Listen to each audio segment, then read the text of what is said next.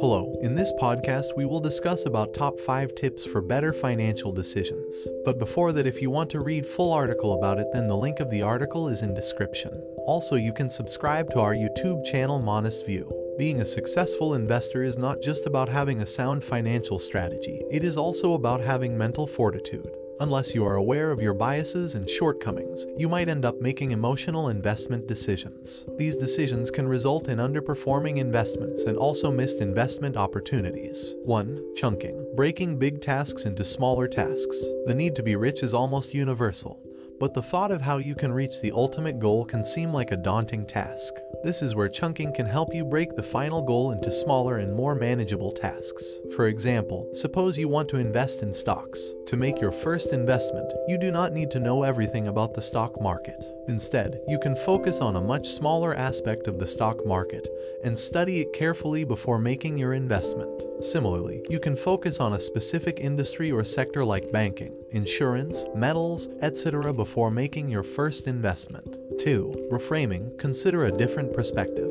The art of reframing requires you to analyze the current situation from a different angle. This change in perspective can help you assess the situation differently. Doing this exercise can help you figure out alternate solutions that otherwise might not be easily visible. For example, suppose you are the owner of a building equipped with an old elevator. If you receive multiple complaints that the elevator is too slow, your first thought might be to replace the old elevator or find a way to speed up the elevator. Now, instead of opting for this obvious solution, you can reframe and look at the problem I. E. Unavailability of the elevator from a different angle. After reframing, you might find that the elevator traffic is highest during the lunch break as all the tenants have the same lunch hour. This perspective can lead to an alternative solution, asking the tenants to stagger their lunch breaks in order to reduce elevator traffic during a specific time of the day. Another possible solution can be to make the wait time more pleasant by installing a screen that displays news updates in front of the elevators. 3. Fear setting. Preparing for worst case scenarios. While being optimistic is often the right approach,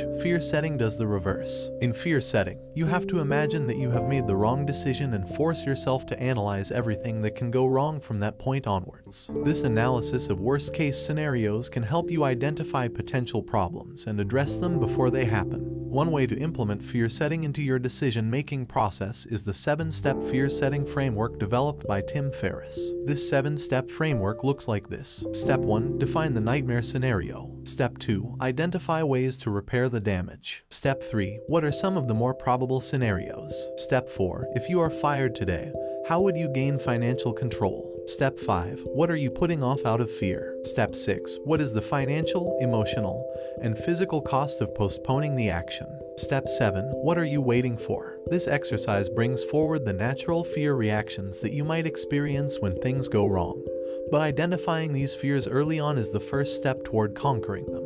4. Mistake board to remember and learn from your mistakes. We all make mistakes, but often we forget our prior errors. This increases the chances of repeating the same mistake. One way to ensure you remember and learn from your mistakes is to create a mistake board or wall of shame. This can serve as a reminder of your mistakes so that you do not end up repeating the same mistakes. Some examples of mistakes that you can include in your mistake board are a selling a stock too soon or too late, B. Buying an expensive ULIP or endowment policy. C. Making incorrect investments based on stock tips. D. Investing in futures and options without understanding how these work. While keeping a framed copy of the mistake board might be a great reminder, you can also try out a more subtle approach. For example, keeping a scrapbook or a diary with a list of investment mistakes you have made can also help you achieve the same end result. 5. Inversion, working backwards from the end result. The concept of inversion or working backward to arrive at a solution has been used by the famous German mathematician Carl Gustav Jacob Jacobi. While the concept of inversion might seem counterintuitive, it can be a powerful tool to solve all sorts of financial problems. While implementing this technique might not be easy, if applied correctly, it can help you avoid many common investing mistakes. For example, to put inversion into practice, consider the question, what should I do to earn more money? After applying inversion, the question will change to,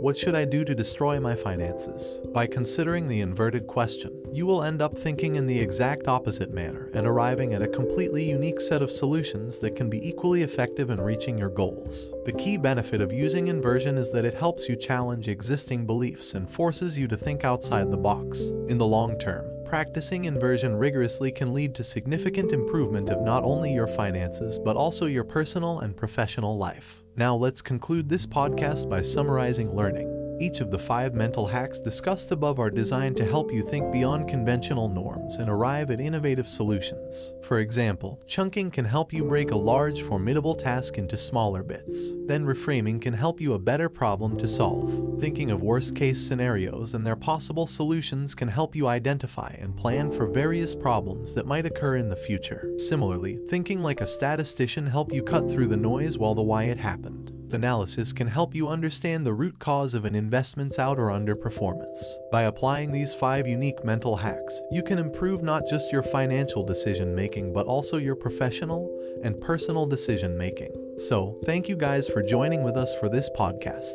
If you want to read full article about it, then the link of the article is in description. Also, you can subscribe to our YouTube channel Monist View. Over here Shubham from Monist View signing off.